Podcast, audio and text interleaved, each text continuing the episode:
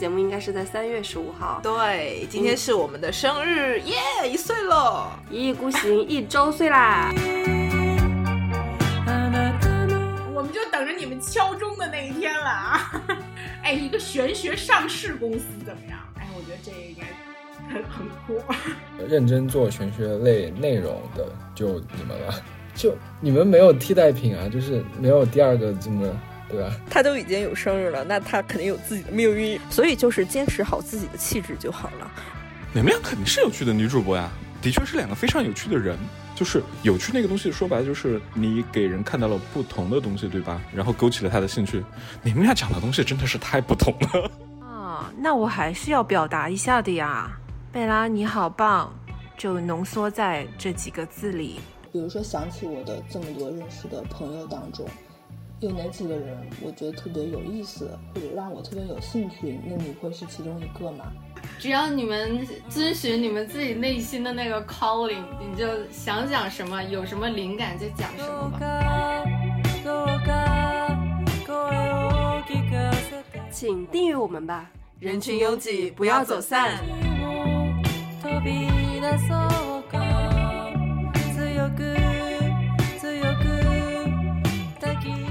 Hello，大家好，这里是一意孤行，我是小林，我是小林的朋友。贝拉，嗯，幽默，幽默，对。今天大家听到这期节目应该是在三月十五号，对，今天是我们的生日，耶，一岁了，一意孤行 一周岁啦，耶，Happy birthday to you，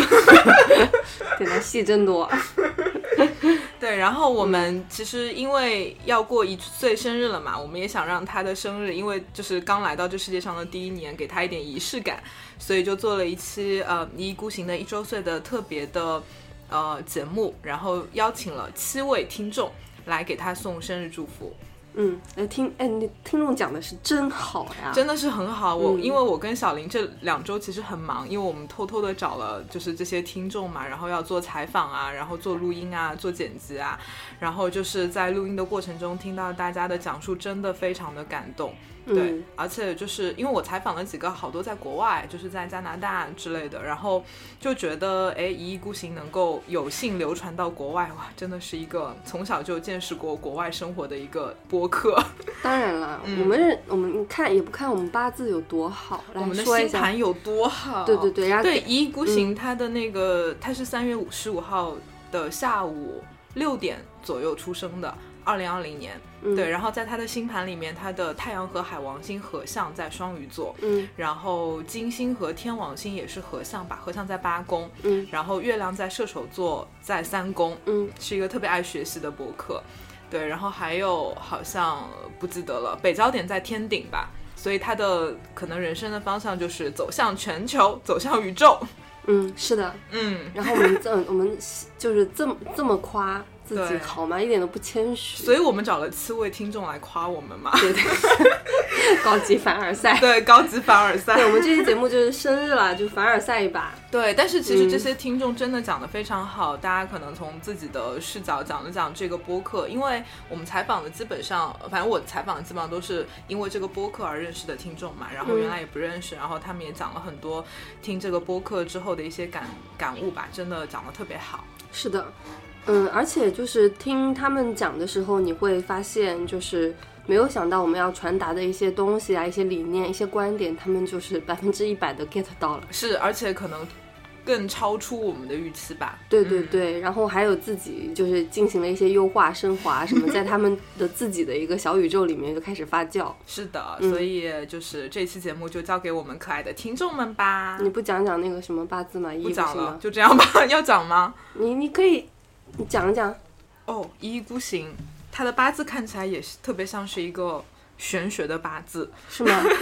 因为丁火日主嘛，然后生在卯月，然后卯是偏印嘛，那月令其实在八字里面就很重要，它代表的其实就是有点像是一个人的底层的欲望吧，或者是需求吧。因为月令其实是一个人出生的月份嘛，然后他是出生在生机勃勃的春天，因为卯木是春天嘛，然后。春天又是偏硬，对他来说是偏硬，所以其实是一个，哎，你知道偏硬其实在玄学里面，在八字里面代表的其实就是像玄学这样的知识。然后而且他又很聪明，然后而且身强嘛，担得起财官，这两年又在走伤官生财的运，嗯，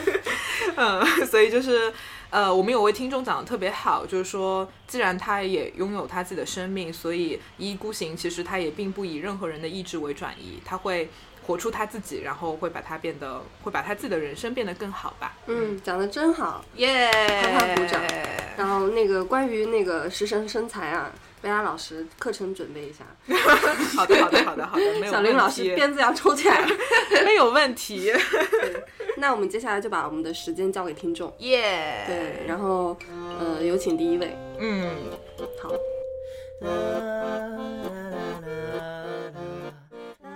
第一位听众，她叫大倩倩，她生活在加拿大。呃，跟她的缘分是她的八字跟我长得非常像，其中有七个字是一模一样的，仿佛是我在加拿大的一个失散的姐妹，特别特别的可爱，特别逗逼。很想知道你大概是从什么时候开始听一意孤行的？应该是二零二零年的上半年，就是从你们咱们节目差不多四五期开始，就是开始前面讲很多那个很理论的那些，你跟小林两个讲很多很理论的那些知识。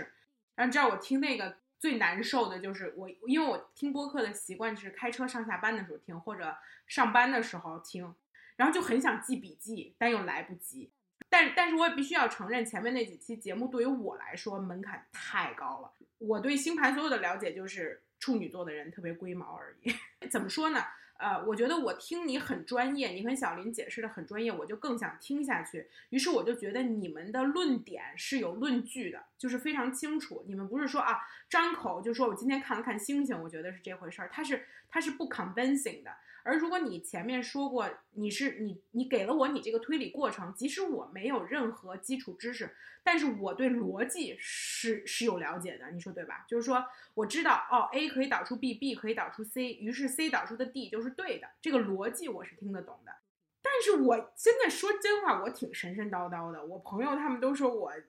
就是就是，我觉得我的神神叨叨是不妥。咱们别说神，我觉得神神叨叨。如果我们是一个褒义词的话，我觉得我应该，如果我给我自己一个定义的话，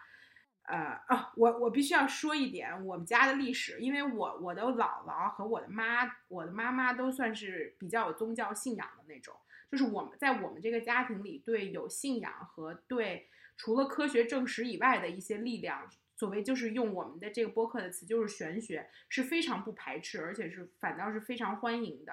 啊，然后所以，于是对于我来说，我就是比较我的那个思想就比较打开吧，就是说，呃，所以，但是我又是，我觉得这么多年，比如说你读咱们读书啊，科学的训练，你又是一个很很愿意相信科学和科学那套推演方法的，于是我觉得这结合起来，就是就让我接触咱们这个节目就特别的容易，就是说。这所以说这个领玄，你您您介绍的这个玄学的领域是我没有理解的，或者我从来没有涉及过，但是我非常好奇和想知道的。与但是你又用用用一种非常有逻辑的方法把它推演出来，给我一个我可以相信的结果，这样的话我就更愿意接受它。如果之后再往下走的话，你会希望我们的电台往什么样的方向去走呢？嗯，我就觉得最近的这几期，我个人感觉听起来特别特别好。就是呃，比如说我最最近这几期我最喜欢的呃，就是贺宇老师的那一期，就是其实其实他不，比如说这四十五分钟一个小时的节目里不全都是玄学，其实即使咱们就是讲最硬核的最硬核的玄学的内容，你又咱又能讲多少期，或者说这个受众还是小，但是我最喜欢的就是你跟小林用一用一种玄学的角度看这个世界和看这个世界上的事儿。他其实一点都不神道，他反而特别温柔，在我看来，我我觉得特别好。就是这，你像我们平时工作呀、学习呀，在这社会里，你你你总是要为很多东西，呃，被很多东西训练，然后这个东西一定要是哦，反映到你的 KPI 上的，反映到你的任何一一个一个客户需求上的，反映到你的任何一个 deliverable 上的，反映到任何一个 budget 上的。这些东西是这世界的全部吗？然后我就觉得你跟小林是用另一个角度告诉我们，我们每天生活沉浸在我们每天以为我们看到这些东西，也许并不是全部，也许还有其他的。我是最喜欢的是这一点啊，就是我们其实还是从比较生活的角度去切入，它会给你一些呃共情或者是一些感悟。对，是共情，是感悟和一种被认可，你懂吗？就是就是我从你跟小林那儿拿到了你们对我的一种认可，就是我觉得我也是这样想的，但是可能我从来没有说出来过，但是你们说出来了，说出来了这样的话，然后我就觉得哦，原来我不是一个人，原来。原来我不是一个奇怪的人，你懂我意思吗？就是，哦，原来不是只有我一个人这么神神叨叨，哦，原来这世界上还有至少两个人这么神神叨叨。嗯，所以其实一意孤行可能在过去的一年里面，它在某种程度上也是一种陪伴，或者说它可能给了你很多的一些思想上的一些支持、一些力量。我觉得远远比陪伴和和支持要多得多。罢了，我跟你多少次，咱们两个在线下我也跟你说过这问题，就是，嗯。因为自从听了节目，然后认识了你，我就觉得我最大的感觉就是我变得特别能接受我自己了。我我跟你不止一次的说过这个，我也表示过一万次感谢。我就觉得，呃，是变得，因为原来你总觉得我身体里好像有另外一个声音，或者我有另外一个想法，但好像反映不到 KPI 上，但是好像反映不到我的工资上，你就觉得，哎呀，我对吗？我这么做对吗？然后，但是，然后你请贝拉看了你的星盘之后，你就发现啊，原来老娘就是他妈不喜欢这些东西。然后你知道吧？然后就是那些被硬被硬，就说你也可以胜任你的工作，但是你总觉得缺了点什么。然后你，然后当你用另一个角度了解了自己之后，你就发现哦，其实我可以分一些精力去做那些我心里真的想做的事情。然后你就会变得特别舒服，就是那种通体舒畅的感觉。而且之前我们聊的时候，你也跟我分享说，因为听了我们的节目有一些启发，然后你也会用这种启发去 看待身边的朋友，比如说他们的一些感情的事件，然后甚至可以用我们的一些观点去给他们一些指引。我觉得这个就特别好。没错，就是现学现卖。就是你，你跟小林那个对话那期，我不是听了你，你哎是忘了是你还是小林谁说了一句说，哎呀。呃，这个分手之后，你如果觉得对方马上找了一个朋友，呃，找了一个呃，又找了一个恋人，然后你心里过意不去，然后我不是说了吗？我上周就现学现卖，把这把这句话全部放到了我另一个朋友的脸上。我说，然后他就说嘛，他说他前女友，然后马上找了一个女朋友。我说，这不是你难，你的难过不是因为你失去了他，你难过是因为他这么做伤害你的自尊心，这么做是没有用的。然后，然后他就说，嗯，真好。然后我也很，我也觉得很有意思。就我记得我第一次跟你约星盘聊的时候，我还说哇，你原来在加拿大，一意孤行居然已经传到加拿大了嘛？然后你当时就回我说，天哪，这么好的节目不去加拿大是加拿大的损失吧？然后当时就觉得这个人太可爱了吧？对呀，哎，好奇啊，你一般会在什么场景下听我们的节目？我一般是开车上下班的时候听。我开车上下班差不多呃单程有三十分钟吧，然后刚好可以听半期节目。但是，呃，其实我我我更我听咱们的节目更愿意就是正襟危坐、洗手焚香，坐在这儿好好听。因为有的时候我真的要记笔记。我跟你讲，就就我一定要抱怨几句。就你就是你你跟小林最早那几期。你记得咱俩第一次聊，呃，咱俩第一次咨询，你问我说前面那几期节目你听了吗？我都没敢说，我听不懂，就是我，我怕，我怕，我怕我暴露了，我是一个听不懂的人，这件事是很没有面子的。我每次要记笔记，你知道吗？所以你刚才，所以你刚才问我说睡前听，你在开什么玩笑？我睡前听，我还睡不睡觉了？嗯，最后。如果想要让你对一意孤行说一句话，或者是想要给一意孤行这个三幺五的生日一些祝福的话，你想对他说什么呢？我觉得祝福就是，我想对 Bella 和小林说，我们有什么可不骄傲的？我们就等着你们敲钟的那一天了啊！哎，一个玄学上市公司怎么样？哎，我觉得这个应该很很酷，我觉得太了不起了！就真的，你们做的这件事儿是。我觉得，尤其是你们两个又很年轻，然后还是我一直一直在说的，就是用很科学、很有逻辑的、很有逻辑的方法来在带着带领大家一起去看看玄学。其实，其实我不知道这句话这么说大不大。其实你们是对很多事情的一种去污名化，真的，真的是这样。就人们往往是在无知的时候才会乱猜，乱猜的时候才会给另外一些人一个很大的空子，让别人去填。为什么呢？为什么要这样呢？就是说，我们不是没有这个知识来完成这件，自己来完成这个思考的。其实，我觉得你跟小林其实带着大家，更多是带大家思考，带着大家用用一种不同的角度看这个世界。然后，哎，我还有一个事儿刚忘了表扬了，就是我太喜欢咱们那个开场的那个 slogan 了，就是那个人群拥挤，不要走散哦。啊，我真的太爱那段了，不知道你俩谁想的这段文案，但是我每次听，我听一次爱一次，听一次我觉得哇，写的太棒了，就很朴实，但是又很，就是 exactly 我就是我心里的想法。我觉得那种不要走散，好像是人人跟人之间不要走散，但也有一种方法，我的理解就是你不要和你心里的那个真实的感受走散。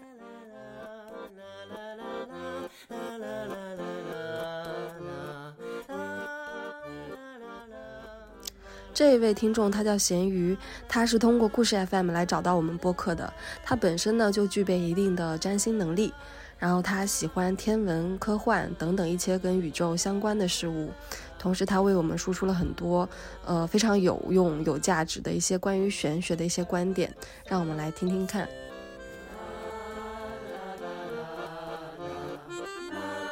然后，然后你就，然后你就顺着去找到了贝拉，然后去看，请他看盘了，还有听我们节目了，是吗？对对对，听是找到了贝拉的公众号，然后看了几篇他的分享的解盘的一个文章，然后我觉得就写的真的蛮不错的。就是我拿到这张盘，我不会这么想。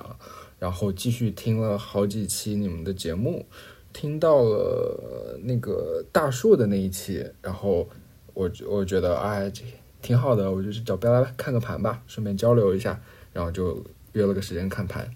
然后大叔的那一期应该是有讲到他自己之前因为一些困境啊，或者说是就人生像迷宫一样的一段时期，但是是玄学帮他走出了这一段。然后我当时觉得，嗯，可能是可以的，然后就顺理成章的就找到贝拉了。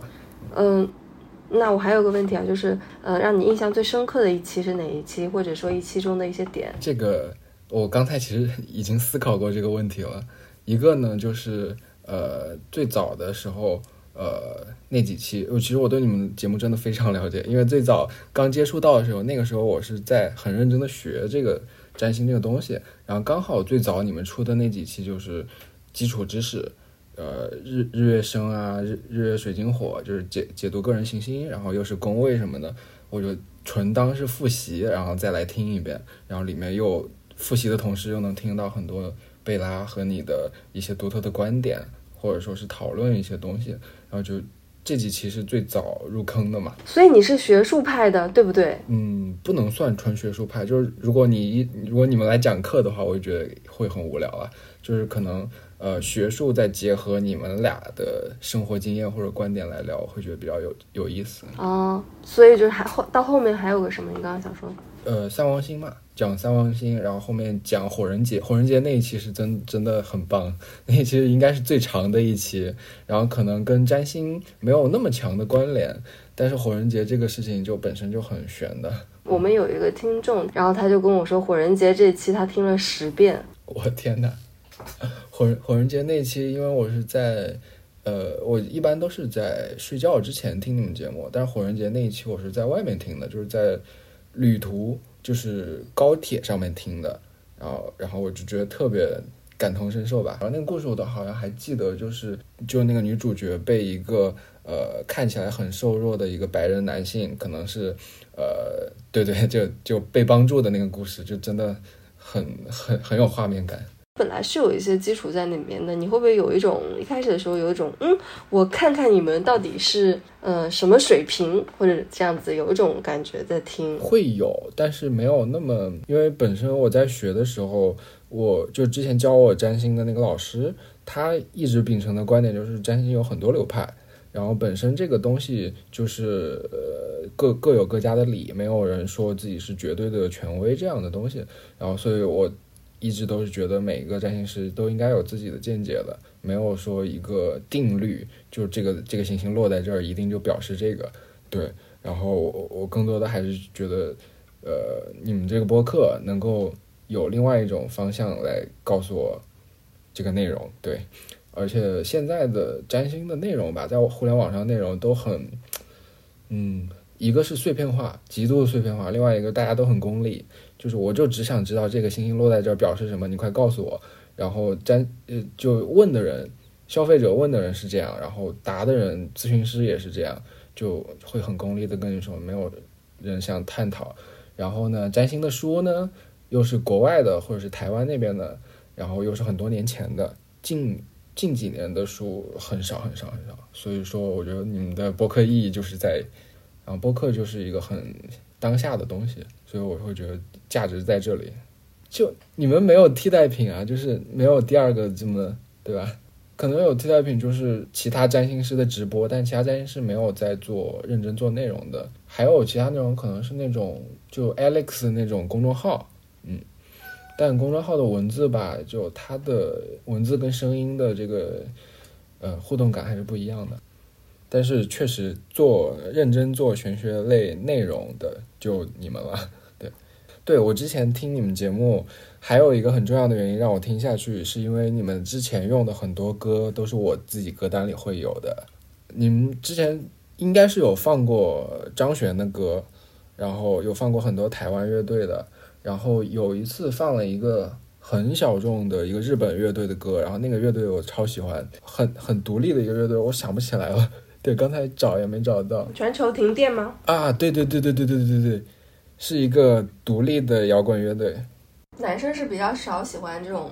玄学工具的嘛，可能八字多一点，但是好像星盘男的很少哎，你怎么会突然喜欢星盘呢？呃，我我我我我很喜欢天上，就是宇宙。科幻这些东西，然后，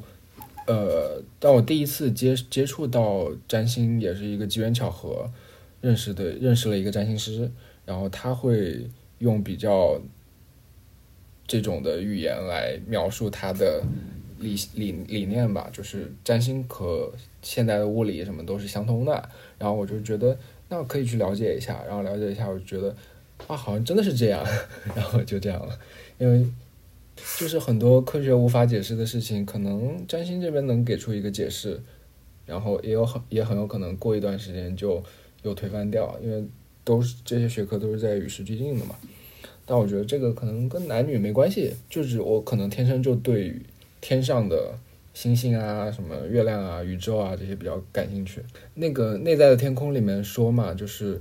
它里面有一章专门讨论天文学与占星。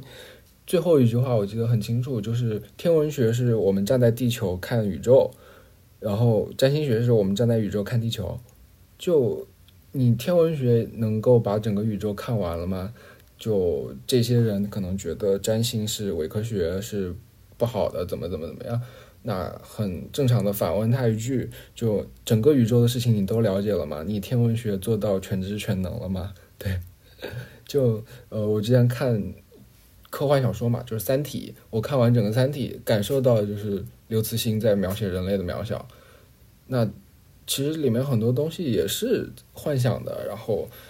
嗯，有些人可能会觉得，哇，刘慈欣硬科幻这些东西以后我们一定会实现的。那谁知道呢？对吧？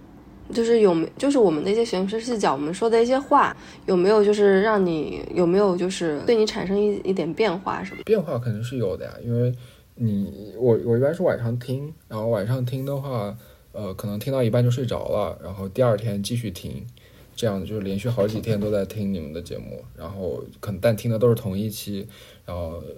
边听边听边回顾，对，边听边回顾我之前的所学习的一些知识，呃，看的书啊什么的，因为那些书都是可能是七八十年代、八九十年代的外国人写的，然后翻译成中文。然后再跟你们现在讲的东西匹配上，然后再匹配上我现在的个人的经历一些东西，还有内心的感受，就非常的复杂。然后，呃，如果说改变肯定是没有，就是一百八十度转弯这种肯定是没有，但是有打开我的视野啊什么的，大概就是这样。我觉得，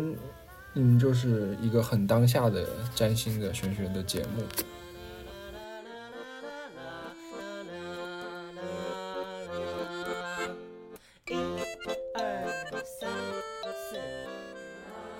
接下来这一位女生叫 Jess，然后她是一位山东妹子，然后我真的特别喜欢她，因为她真的非常的博学，也非常的呃聪明，也很理性。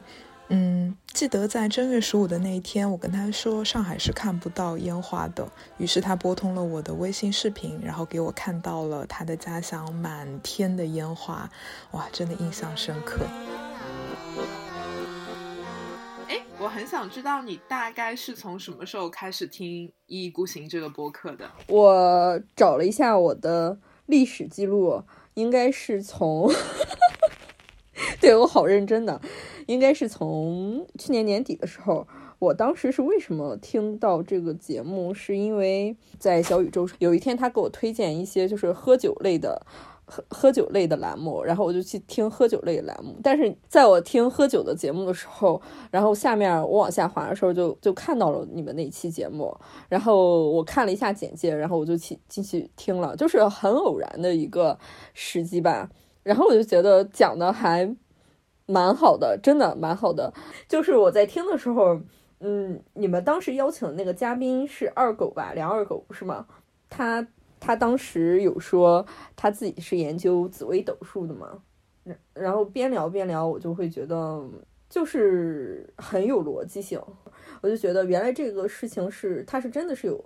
道理和逻辑存在的。就就想让我会继续听下去。听那些节目会觉得作为一个门外汉会吃力吗？我觉得有一些我我还是觉得蛮棒的，会让我觉得想要做笔记，并且我觉得，哎，就是比如说小林很多问题在问你的时候，你是有提前做笔记吗？还是怎样？没有，我们都是即兴的。对你说的就是很有体系的那种。就会让我一起顺下来，但是也有会比较让你觉得难入门槛的，就是像天王、海王、冥王，会让我觉得 还蛮那什么的，听着还蛮辛苦的。想做笔记是真的，因为你讲的真的，你真是会讲道理的贝拉老师。那那如果我们就是嗯，你现在马上脑子里想到的就是我们过去的四十多期节目里面，你最喜欢的一期十二宫吧，那个很有意思呀。那个就很像数学或者物理，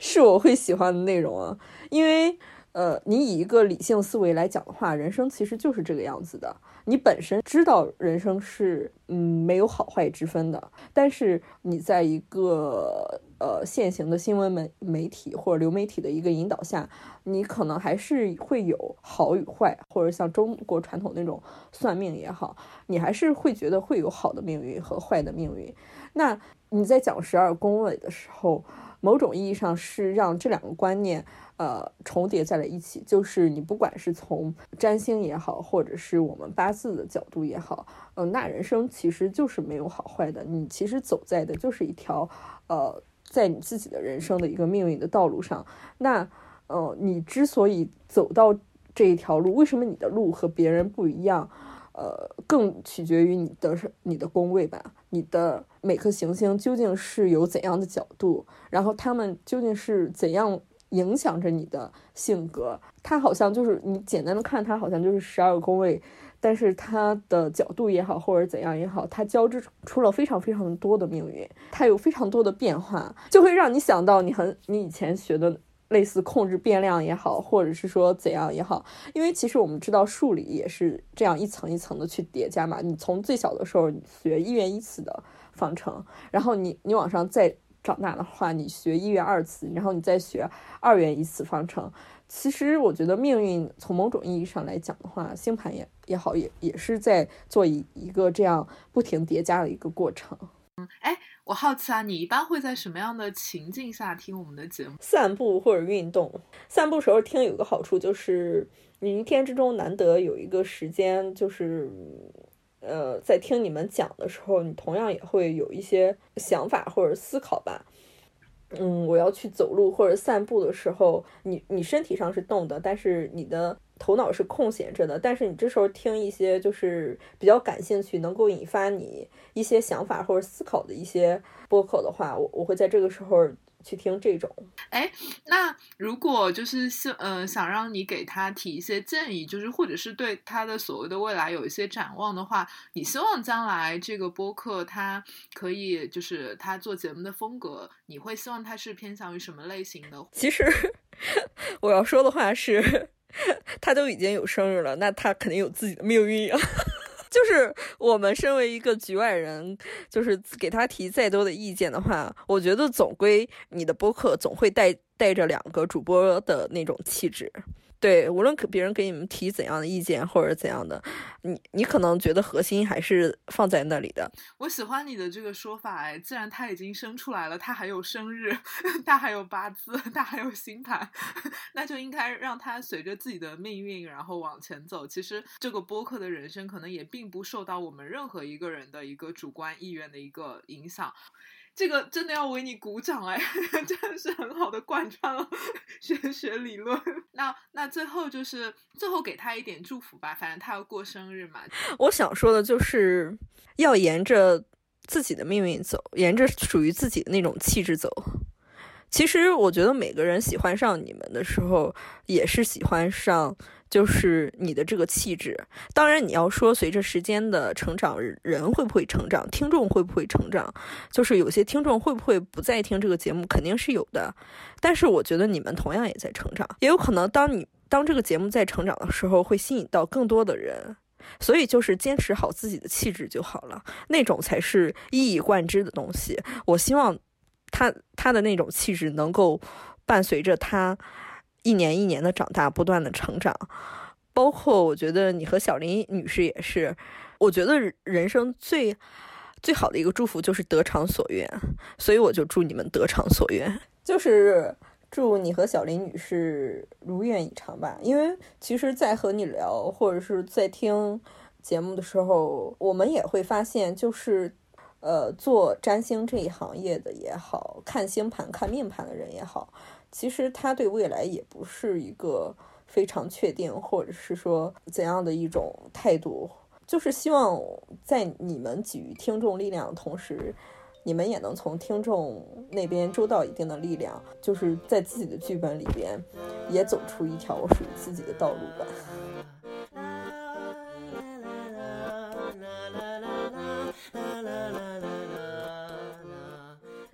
接下来的这位听众。呃，算是我日常会去交流玄学的好伙伴吧，好朋友。呃，他自己是一名博士，然后老本行就是做学术研究。然后将来如果有机会的话，希望他可以上我们的节目，然后跟我们一起来探讨如何玄学科学化。呃，应该会是一个很有意思的议题。我想知道你大概是从什么时候开始听？一意孤行，时间到了就开始停了。我要不要重新回答？可以，可以，这个答案可以。所以你觉得你是被宇宙召唤，所以你接触了玄学是吗？哎，我觉得还真的有这个可能。哎，你像我去年之前其实还挺忙的，我应该是差不多去年六七月份开始听这个节目的，对吧？但是我去年之前是真的很忙，基本上都在都在我自己的工作呀、学习那上边，基本上没时间、没闲散的时间去关注任何事情。然后去年不是开始疫情吗？疫情，然后就相当于是我毕业论文，我就写写就能交的那种，然后就能过的那种，所以我也不太担心。所以去年相反，从疫情到六月份，就是我毕业这段时间，有非常多的闲散时间。然后一般来说，以前我有闲散时间的时候，我会去呃运动啊，或者是。要不然就是吉他，要不然就是音乐啊这方面的东西。但去年很奇怪，去年就疯狂的看和玄学相关的东西，老老看那些呃神神鬼鬼、奇奇怪怪的玄学方面的东西，然后就一直关注这个，一直关注这个，然后有我自己觉得都有点像，就是那种魔怔的那种状态。就一直这个东西就就拉扯着你，每天早上起来你也不想看，也不想今天我要读什么 paper 啊，我要去写文章啊，我要去做学术也不是啊，就想的就是，哎，我看一下那个什什什么叫一宫，什么叫八宫这种东西，然后星盘上面我的配置是怎么样的，那就就就很奇怪啊，所以这可能还真的是时间到了，然后然后要要我接触这个东西了，所以我才我才那个听到你们的那个电台的嘛，嗯。所以其实就是一意孤行。他作为一个以玄学为招牌的一个播客，那你觉得它有没有在玄学这个方面给你一些比较多的一些启发？像给给我的启发，其实是我觉得是知识层面给了我一些不叫启发了，就是就是其实是给了我一些知识。但是说实话哦，你你们是真的让我消除了。呃，以前对玄学的那种偏见，你知道，从小到大，我们其实接触的那些，无论是教育也好，或者宣传上来也好，对吧？然后玄学基本上是和江湖骗子是等同的嘛。那些人的感觉给我的感觉，从小到大就非常不好，就是说说白了就是什么铁口直断呐那种，然后你也不知道他说的真的还是假的，对不对？你难道就要屈服于这种权威吗？所以我从小很讨厌那个东西。但是听你们电台，你们两个。就是最开始给我的感觉就是，首先你们的心态很开放，你愿意去听到不同的观点，你甚至愿意让那些相互有冲突或者碰撞的观点就留在那儿，就就说我不解决这个冲突，我只是要看到，我也不去所谓的批判某一个观点，因为我觉得你们那个就觉得，嗯，所有东西都是合理的，都有它的就是，无论是上天的召唤也好啊，还是其他的解释也好，你们就觉得说。我我我个人觉得说，你们会以一种非常非常开放，然后也不去嫁接人家的这样一个态度来看待玄学这件事儿，这这真的改观了我对整个玄学从业者的很大的一个认识。当然，接触了你们之后，我后来。呃，也去看了一下其他的玄学从业者啊，我觉得可能也只有你们是这样了，其他的估计还是有点铁口直断的那种，所以我真的觉得，嗯，好像只只有只有你们俩好一些，真的。所以你有没有觉得你很幸运，你找人看星盘，你找到的是我？对，哎，而且你你不觉得很神奇吗？我我跟你说，我我跟你看星盘，我也跟你说过，是因为我听了故事 FM 那期节目，对吧？我告诉你，我我我没有订阅故事 FM 那一期节目，我听纯粹是因为我的播客那一周的所有播客我听完了，当然我又突然有点无聊。然后我又不想做事儿，我就说那我找一个其他的播客来听吧。然后我就直接进去听了，听了之后，然后对于我而言，我觉得你讲的真的是风格方面是我就是只能够接受，而且还挺喜欢那种说话的风格。然后我平时人也很懒，你也知道嘛，我基本上也不会说我喜欢，比如说某一个风格人，我要去网上找他的信息啊那些东西，我也没有。但是听了你那个之后，你又说你自己可以做咨询，所以。我还花了一点时间在网上去找到了你的那个联系方式，所以我觉得这个东西也是很神奇。因为以前几乎是我听到喜欢的人，我也不会去关注，也不会去干嘛，就不会有后续。但是你这个事儿，反正我觉得挺神奇的。然后就找你看星盘了，所以，所以，所以，所以我就觉得这个东西，呃，它可能真的是时间到了，然后，然，然，然，然后才会关注你们那个。你想想，一般你去找一个找一个人帮你呃算命或者看星盘那种，或者看八字那种，你完了你哪里还会和他聊天呢？对吧？基本上就是说做完一次咨询，那咨询就完了。我就要不然就是我两年后或者三年后，我再去找这个人，然后再看一次，然后还是一次性的嘛，每次都是一次性的见面，对吧？但是我跟你就是聊完了，我也不知道为什么就觉得，哎，这个是可以当朋友的人，然后后来就慢慢聊起来了。所以我觉得这个东西很神奇，所以没说错吧？哈，就是命运的安排。这个回答好，这个回答好，比上次的好。你看是不是？我想了一下，为什么的？我跟你说。好，下一个问题，呃，就是我们我们播客也就是大概更新了四十多期了嘛，然后你去现在让你马上想一下，你在过去的这些节目里面，你自己会最喜欢的一期或者是几期的话，你脑子里蹦出的是哪几期的节目？我告诉你，我这个我我我我上次觉得我这个问题答的有点有点草率，所以 我回去重新把你们所有的那个 list 翻出来看了一下，到底有多少期。所以我真正听完所有节目之后，有非常深刻的印象的，真的就是你最开始讲的那个，就是那个十二宫的那个漫游记那几期，就是你。对对对对对，你去一点一点的介绍那个东西，然后很清晰、很体系的介绍那个宫位的那个知识，那几期是我真的印象非常深刻的。因为我后来不是看那个《内在天空》嘛，我也看嘛，对吧？我偶尔也会有在看看的时候，因为最开始看的时候也不是很了解，我也会有记不住的时候。但是你讲的那个方式，基本上讲一遍之后，就基本上可以完完全记住了，所以我对那个印象非常深刻。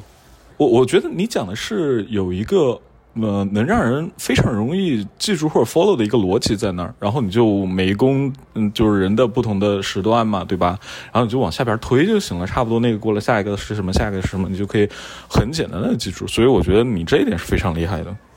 除了十二宫位，还有一个是你们最开始的那个八字就是八个字。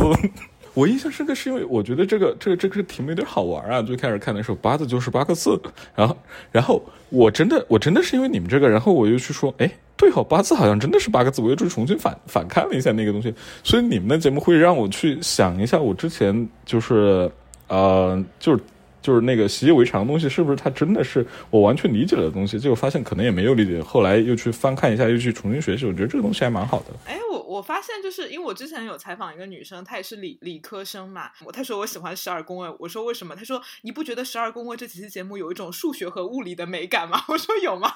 那那个那个人是不是也是一个博士？不知道，但是是那种知识量很大的那种女生。哦，OK OK OK。呃，我觉得那个女生可能也也也也是喜欢那种体系性思维，就是你给她一个 system 系统的东西，然后她就会觉得成体系，我可以有一个逻辑可以去 follow，然后我也知道怎么去把它组织起来，然后我觉得可能是因为喜欢这样的东西。所以你会觉得这是一个问题吗？就如果让你对我们将来的这个播客有一个畅想，或者是有一些建议的话，你会觉得会有一些什么样的 建议或者是想法吗？哎，不是。关键是你取决于你想把你的播客做成什么样子啊？就是比方说你你稍微专业性点，那你就吸引那些真正是喜欢这些专业的人来和你那个一起探讨嘛。但是你如果想把它做成，比如说更加面向。大众一点的那个东西，首先我觉得你的东西其实不难，就是大家是可以听的，当然它不能够当成一般的那种嘻嘻哈哈的那种那那那那种播客来听，它可能还是需要稍微注意力重一点。但是我不觉得这是一件坏事啊，这反而是你们节目可以脱颖而出的一件好的东西啊，对吧？就是专业性的本来就少，你做的专业，那很自然的就会吸引到一部分喜欢专业性这个东西的人来听，那。现在做的都是娱乐节目的那些播客千千万，那做专业性的可能就那么几个，那你们节目其实很容易就突出重围了呀，对吧？所以我觉得不用太改变，但是可能唯一要改变的，不叫唯一要改变啊，就是可能可以改变的方式就是，呃，你们可以找更多的人来和你们就是谈一下玄学这个东西，不一定非要是玄学从业者啊。就是你可以找你的朋友啊，这些人，然后来大家一起来探讨，比如说关于他们对于某个玄学的某个东西的看法嘛。因为你播客的本来就是抽离和连接，对吧？这是你的主题嘛？我觉得你抽离那部分可能够了，专业性的连接那部分可能少了一点儿，所以所以可能你可以找一些，就是看一下。就是一般人对玄学的理解，然后你也可以通过和他们交谈当中，就是透露一些玄学的基本知识啊，甚至于你可以看到不同的视角这样的东西，我就觉得这样可能是非常好的一个一个东西。嗯嗯嗯，那那如果我们邀请你来做嘉宾的话，你觉得你可以跟我们聊什么？就就聊科学的玄学观呢？如何用科学研究玄学啊？就那么简单。嗯，这不就是这这不就是我的？这不是我的老本行吗？一个做研究的人是吧？一个做研究的人来跟我们聊聊如何用研究的方式来切入玄学。不，你甚至于可以可以可以说如何呃证明用科学的方式证明玄学在一定程度上它是有用的，就不像就之前污名化的那些。我我觉得我觉得这个这个完全可以做呀，没什么大不了的呀。这个东西很。其实，其实你做实验的这些东西很容易嘛，只是没有人做嘛。因为，因为说句不好听的，就是，呃，做研究的他可能有功利性，需要发文章，对吧？然后我用科学的眼光来研究玄学，然后这样的文章可能发不出来，就说白了，所以大家都不愿意做嘛。但是其实说白了，科学和玄学两个东西就是两种不同的哲学观嘛。那嗯，哲学观它其实并没有对错嘛。它相当于两个平行线嘛，只是于你更倾向于选择哪个东西，你也可以两个都选择，那无所谓啊。对于我而言，我就觉得说我两个都可以选择，因为两个我觉得都有对也有错的地方，那为什么不两个一起选择呢？对吧？所以我就觉得说，嗯，那其实你看啊，本质上啊，本质上啊，玄学科学做的事儿也是一样的。你看玄学它是什么？玄学也是做预测嘛，对吧？就是相当于是我发现你的一些规律，然后我根据这些规律做预测。只是说那些规律可能不是相当于是我可以，就不是那么具体的一些规律。科学是什么呢？科学发展的也是我要找到一些规律，然后我要根据这些规律去创造另外的东西。那其实本质上是一个东西嘛，都是做预测嘛。那两两种不同的方式做预测，那我随便选一个，呃，我喜欢的，或者我随便选一个，我随便我承认吧，两个都想要吗？那两个都拿来喽，就这么简单喽。嗯，啊，好的好的，赶紧这个嘉宾预定上，回头跟小林约时间 录节目。好啊好啊，小林女士真的有时间录节目吗？小林女士有多个音那么懒？你是在小林女听节目的时候，就是嗯从两个女主播身上分别找到了一些跟自己相似的地方，比如说像我，你可能就觉得嗯，我们九宫都很重，像小林就是嗯，大家硬很重，很懒惰。对呀、所以是两个朋友啊。所以你觉得作为两个南方系的女主播，你觉得我们是有趣的女主播吗？你们俩肯定是有趣的女主播呀，但是你们不是那种，你们不是那种，就是不是那种呃耍贫嘴的那种女主播，但是的确是两个非常有趣的人。就是有趣那个东西，说白了就是你给人看到了不同的东西，对吧？然后勾起了他的兴趣。你们俩讲的东西真的是太不同了，你们俩讲的东西就是一般人一般人基本上不会接触的东西。这个东西真的是太有趣了，而且你们俩的那种就是说话的风格，也不是那种去评判人家或者怎么样的那种，然后也是非常开放的一个态度。哇，那真的听着太舒服了。最后一个问题，就是因为一意孤行要过生日了嘛，请给他一点祝福，真诚的祝福。我就我我我真诚的祝福就是，我真的希望一意孤行能够一直办下去，然后你可以让更多的人加入到就是了解玄学这一个行当中来。我不一定要说要让更多人去从事玄学这样，或者相信玄学没必要，但是至少去了解一下玄学这个事儿。如果你喜欢，你就留下；你不喜欢，你就离开呗。然后一意孤行呢，我觉得就可以是这样一个很好的平台。他过来了，看过了，哦，我喜欢我就留下跟你成为朋友，那我不喜欢我就离开，就成为陌生人，也不成为敌人嘛。所以我觉得我的祝福就是祝一意孤行，呃，在很短的时间内就成为这样一个可以帮助大家的平台，然后长长久久的发展下去。你和小林女士就长长久久快乐下去就行了。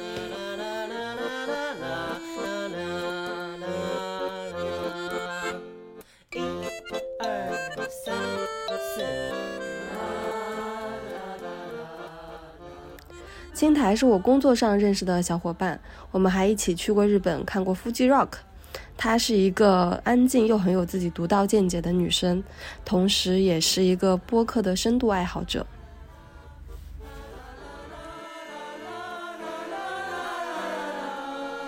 从什么时候开始收听我们的节目的？从第一期节目就开始听了呀。对啊，然后你不是发在那个夫妻老司机的群里面吗？然后第一时间第一时间就去打开听了，还第一时间火速入群了。应该是应该是现在这个群的前十位，我跟星夏。对对对对对，是的，是的，你们俩是前十个。然后你觉得我我们的播客跟其他的一些播客的一些老主播，你们跟他们有什么不一样吗？我倒没有觉得你们聊得很生涩，就特别是在聊天方式上，我觉得挺自然的。就是因为这个自然的感觉，会让我觉得，呃，一意孤行跟其他的那种以干货为主的那些节目不太一样。就是你们是既干货，又会让人觉得春风化雨，不会特别的密集输出。比如说是忽左忽右这样子的节目，它可能会是非常密集的输出一些知识点，那会让人觉得有的时候没有办法 follow。但是你和贝拉两个人在聊的时候，可能会比较轻松，然后会有一些穿插在当中，就不会觉得非常的干。让你印象最深刻的那一期节目是哪期呢？就按照顺序来的话，呃，火人节那一期其实印象是挺深的，尤其是尼寇和那个 God 打电话那一段，是尤其让人有起鸡皮疙瘩的这样子的感觉的。虽然说这件事情是假的，电话的那头肯定不是上帝，但是这件假的事情会让人觉得可能是真的有上帝。而且有的时候，其实，在生活当中，可能是会需要有一个这样子的肯定的。虽然说你的确是知道，呃，要面对的事情实在太多了，但是如果说这个时候有一个人用肯定句的句式来跟你说“你可以的”，或者说“上帝是在爱着你的”，我觉得我会受到百分之百的鼓舞的。哪怕说可能这个时间持续的只有一分钟，或者是一秒钟。这个鼓励呢，这个强度、这个浓度是百分之一百的。还有一期节目，其实当然是贺鱼上你们节目。其实贺鱼作为一个就是音乐机构或者知名音乐杂志的主播这样子，然后到现在去开一个民宿，在这个出世入世的问题上，其实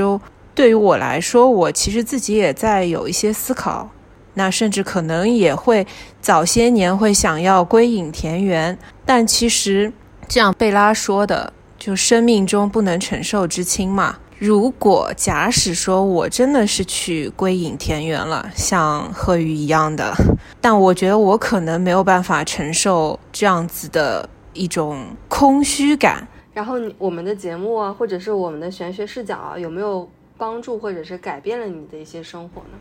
我现在其实呃，就是你问完这个问题，我第一个想到的一句话就是：我们只是金钱的通道，我们不拥有金钱，所有的东西可能都是过眼云烟。你只要享受当中的过程，感受当中这个过程给你带来的一些可能好的，可能坏的，但所有的这些刺激就会让你不会说是一个麻木的人，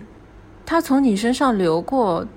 一定会给你留下一些痕迹，当然这些痕迹会滋养你，但是它滋养过后，它可能就过去了，你不必要一定要留住它。对你把这些东西全都背在自己的身上，可能自己就越来越重了。因为我其实我现在也是在想要做一个轻盈的人，呃，比如说我们跟其他的一些播客，就是纯从播客属性上来看，我们会有哪些差在哪里？但我觉得其实没有必要跟没没有必要跟其他就比如说什么黑水啊、呃达内啊这种聊，因为其实你们聊的方向也不太一样，然后内容也不太一样，因为你们是有你们的这个领域的。如果说是本领域内比较，我觉得完全是领头羊。而且其实我觉得，我觉得其实玄学这一块儿。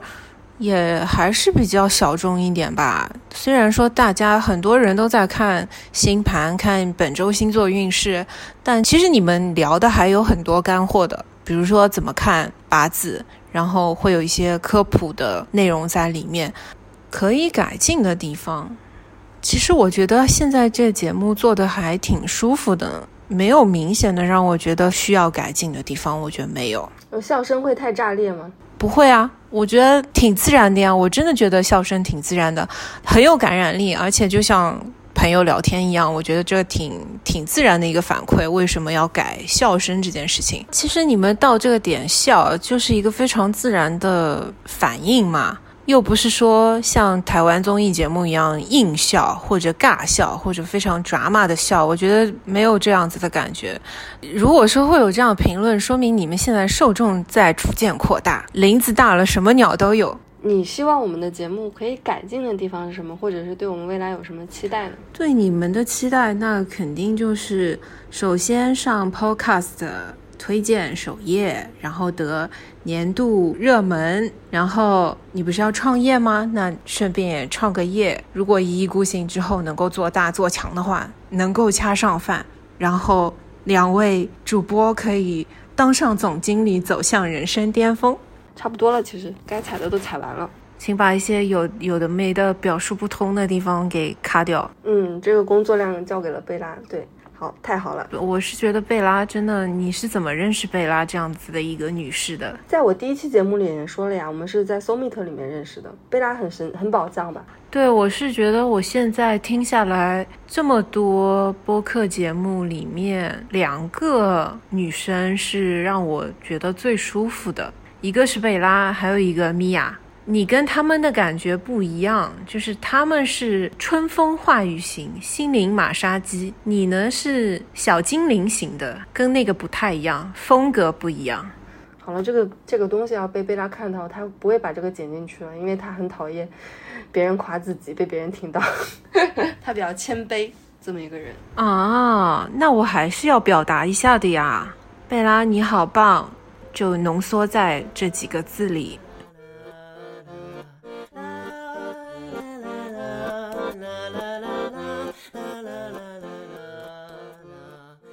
接下来这位听众是一个很可爱的女生，叫 Effie。嗯，二零二零年她的生活和她的想法都发生了特别大的改变，最后她选择顺应内心，走一条可能有一点辛苦，但是自己却很开心的道路。目前她正在加拿大打理着一家花店。二三啊，我不知道你算不算是一个新听众，最近一直都在给我反馈说我们的节目超好听、超有趣。其实好像就是这个月才开始听的，是我朋友 Jenny 她给我推荐的。但是因为我之前他就知道我对这个非常感兴趣，然后他就，呃，他当时就把这个发给我说你一定要听这个。然后我当时好像就听了啊一两期，然后我觉得我我也应该去咨询一下。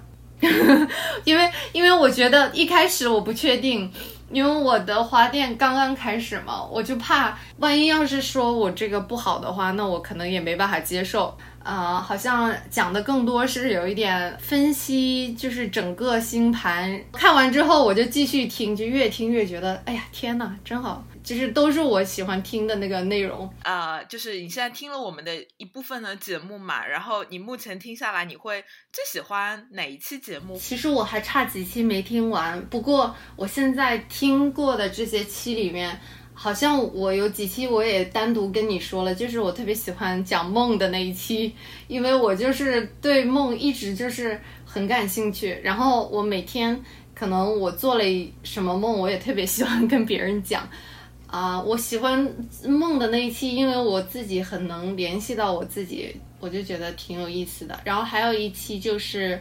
呃，我最近听的那一期，就是你们讲啊三王星的那一期，主要是以前我没有听过，就是讲这个三王星。然后这也是你给我看盘的时候我没听懂的一个地方。你好像讲到什么海王、冥王那个那些的时候，我就有点没办法理解。然后听了你那一期节目之后，我就说哦，原来是这个意思，就就有点懂了。所以我觉得，呃，三王星那一期就是知识性非常强，就是让我这种完全不太懂这个的，一下子就有一个印象了。所以想知道你一般在什么场景下会听我们的节目呢？啊，我其实都是开车的时候听。哇，好神奇！因为之前我采访了一个女生，她也在加拿大，我就问她什么时候听，她说她也是开车的时候听。哦，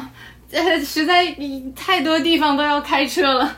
然后我当时就觉得哇，好有画面感，就感觉嗯，你们在这个国外开着车，然后去上班下班的路上，然后居然在放着我自己的声音，然后我就觉得很神奇。对啊，并且感觉很亲切。现在我开车时间还没那么多，以前我上班的时候有一年是需要开车上下班，好像要两三个小时。然后我我就是从那一年开始听播客的，实在是没，就是觉得开车实在太漫长了，我真的不知道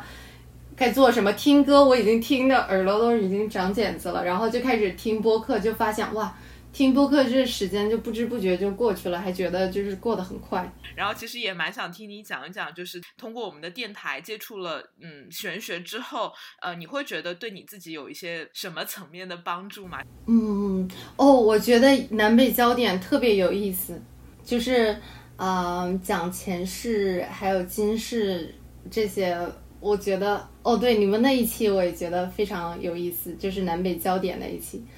可能更觉得一一方面给自己压力变小了，一方面又觉得好像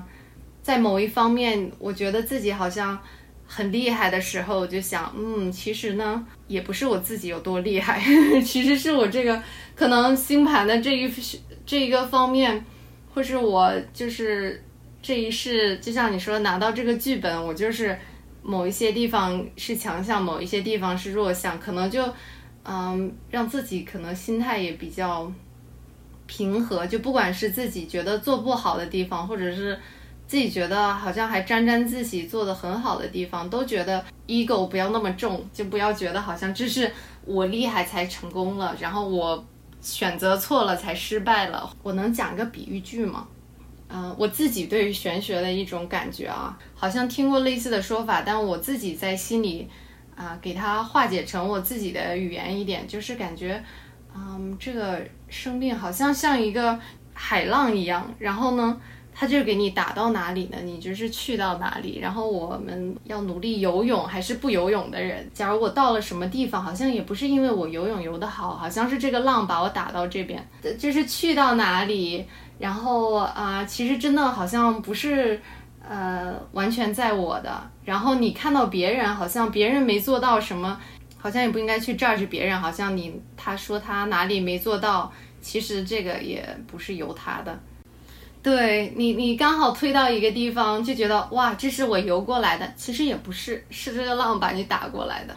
嗯，有的时候其实自己心里好像懂这个道理，但有的时候，呃，被这生活的事情一一多了，一烦了，就把这个给忘了。我的我自己的力量其实是很渺小的，所以我现在每天就更 chill 一点了，就不就不就不着急，好像觉得哦，我一定要证明给别人看我这个选择是对的，就是不是我的选择，这是我的北，那这是我的北焦点，好吗？跟我没关。最后，因为一意孤行要过生日了，然后有什么想要给他的祝福吗？只要你们遵循你们自己内心的那个 calling，你就想讲什么，有什么灵感就讲什么吧，肯定会有人去有共鸣的。嗯，希望你们也能非常开心的，非常 enjoy 你们自己的这个节目，然后啊、能够把所有想表达的都表达出来，然后收获更多更多喜欢你们的听众。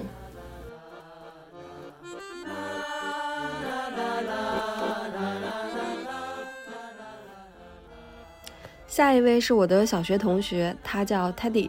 我小时候常常去他家玩，没想到我们快十几二十年没有怎么联系的情况下，因为我们的播客，我们又再度产生了一些深度连接。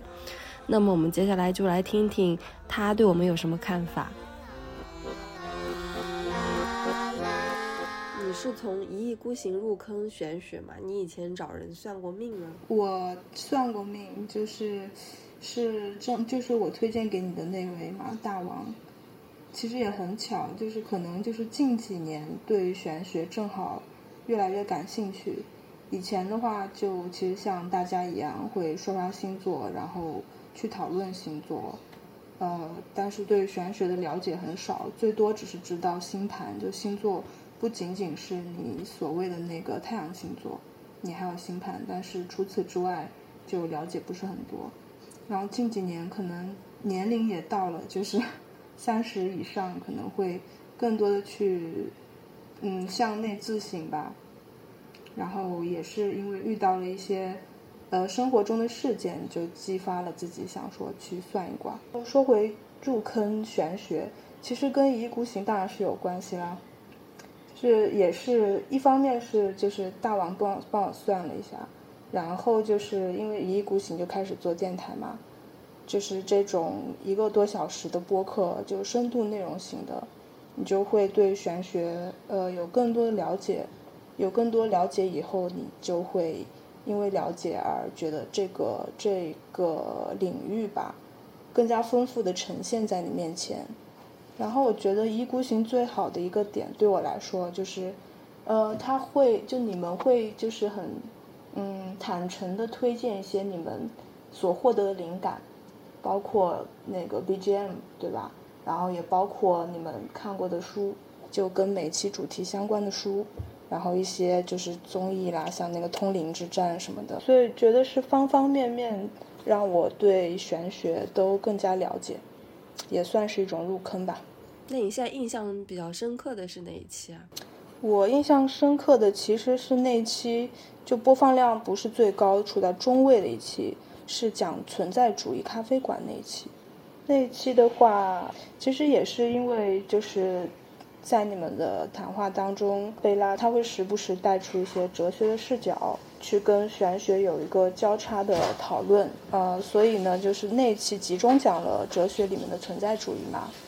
那原来我其实对哲学是有点兴趣，但是因为没有去全方位的了解，那正好也是因为这个机会，就是讲从存在主义讲起，呃，也对哲学有一些梳理，包括。去讲到最重要的点，就是存在主义，它不是一个就是完成式的状态，而是一个就是进行中的状态。其实讲到另外一个点，就是嗯，你不是说可能听播客的时候，因为就是讨论的氛围或者整体的，就是呃，是因为对方在讲，你在听，所以把控性没有这么强。那我觉得其实跟听的场景是有关系。像我听。一意孤行的时候，其实是在一些就是比较奇怪的场景，比如说周末，我听的时候大部分是周末啊，然后我听的时候在干嘛呢？在拔眉毛，做一些就是机动性不用动脑子，但是整个场景就是很安静，没有人打扰的这样子的一个就是情境下去听，所以就很听得进去。然后我会公放嘛，声音也很清晰，然后我也没有在。做一些复杂的事情，我可能在拔眉毛，我在掸灰尘，我在做一些就是琐碎的家务或者剪指甲，就类似这种事情。所以其实能很对，能很清晰的，然后去记住一些你们讨论过的东西。从技术上面，你有什么指就是希望我们可以改进的地方吗？有，希望你们可以改进的就是笑声控制一下。所以，但是因为像我也在笑，我不知道就是正常这么笑，录音录下来会不会真的很炸裂？所以就是你们，你们可以尝试去控制，如果真的控制不住就别控制了。觉得这也是一种特色吧。其实也没事啦，就是我们平常就是这么笑的，你知道吗？就是情到深处，或者是我们马上要笑的时候，我们马上站起来。那我可以给你一个技术指导，笑的时候用鼻子呼吸，记住 用鼻子呼吸，可能你的声音可以控制的好一点。但是总体上，我觉得被你说服了，就是，嗯，还是希望你们就是不要过过多控制自己的情感吧。就是正常的反应，其实给到听众，那其实也是一种带动啊。比起就是你们都变成很冷漠的主播，我觉得这个瑕疵可以忍受。就是是否目前觉得让你，呃，对你的生活有点改变吧？我们那些对于玄学的一些视角也好，我们自己的一些想法也好，嗯，肯定是有改变的，呃，主要是观念上的改变，或者说是那个思维和心理上的一些改变。首先是这个节目让我对玄学就是会以更加科学的角度去看待，而不是流于一种比如说社交话题啊。或者是一些就是趣味性的探讨，那玄学它其实就是听完节目，我觉得玄学它其实也是一门学科，就像就像那个宗教一样，就又讲到哲学的话，因为其实很多哲学家对宗教，他就是把当做一种工具嘛，就是一种其实实现政治目的的一种工具，然后不同的哲学家都会提出自己跟宗教相关的政治见解，是一个道理。其实玄学也是一个工具，或者说是，嗯，其实很多应该是你节目里面讲过的，就是玄学是你出生的一个基础设置，它既特别又不特别。它不特别的点其实就跟你，呃，家乡是哪里，你出生于哪一年，你是哪个国籍，其实跟这些基础设置都一样，或者说是你是什么性别。就是就是一些很日常的设置，就是我们之前呃不太了解玄学的时候，你讨论一些基础设置，可能就是你的籍贯对吧？家乡，你的性别，就是小时候老师让我们自我介绍，你会介绍些什么？但是了解了玄学或者说是星盘以后，你就可以知道你的出生的宫位星盘是什么样子的。其实以平常心来看待玄学的话。那它其实也只是你出生的一个基础设置，你可以选择去运用它，去顺势而为，在你的一些就是比较强化的方面去发挥出你的特长，发挥出你的天赋。你也可以就是早早的看到你哪一方面是不足的，你后天是不是嗯选择去弥补它。所以我觉得就是一意孤行给我最好的一个嗯视角或者是观点，就是用平常心去看待玄学。那在这个平常心背后，如何去拆解玄学对于一个人意味着什么，或者说对万物意味着什么？这个其实是你放下呃对玄学的特殊化看待以后，你自然而然可以去思考的一个东西。那去思考这个东西的同时，其实也是更了解你自己，更了解人生是什么样子的，是有意义或者无意义，或者说呃这个意义是不是通过你更加了解自己而体现出来的？不知道讲完这些，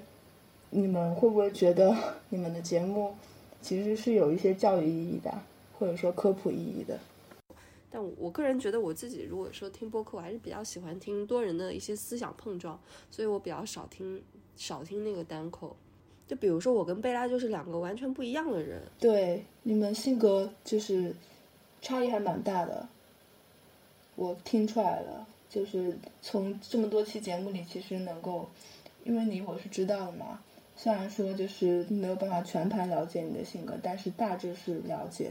但是我就会从这么多期节目里面听出贝拉大概是一个怎么样的性格，因为节目也深度也很深，然后你们也持续都在做，所以背后你们俩的形象就会越来越丰富。我觉得这个也是长期追一个播客的就是乐趣，像真人秀一样。但姐姐你可不一样，你是咱们从小学开始就 认识的，你是真真正正的从 八岁就开始追的。可能小时候跟长大那个性格还是会有差异吧。就多年以后，你见到我或者我见到你，也会惊叹一句：“哎，怎么跟小学的时候不一样？”还是会有一些变化，或者说更加丰富的呈现出来一些性格。所以，其实我觉得，你反而是现在你会给我，我比如说想起我的这么多认识的朋友当中。有哪几个人我觉得特别有意思，或者让我特别有兴趣？那你会是其中一个吗？但是以前其实不会，就是形象没有这么清晰。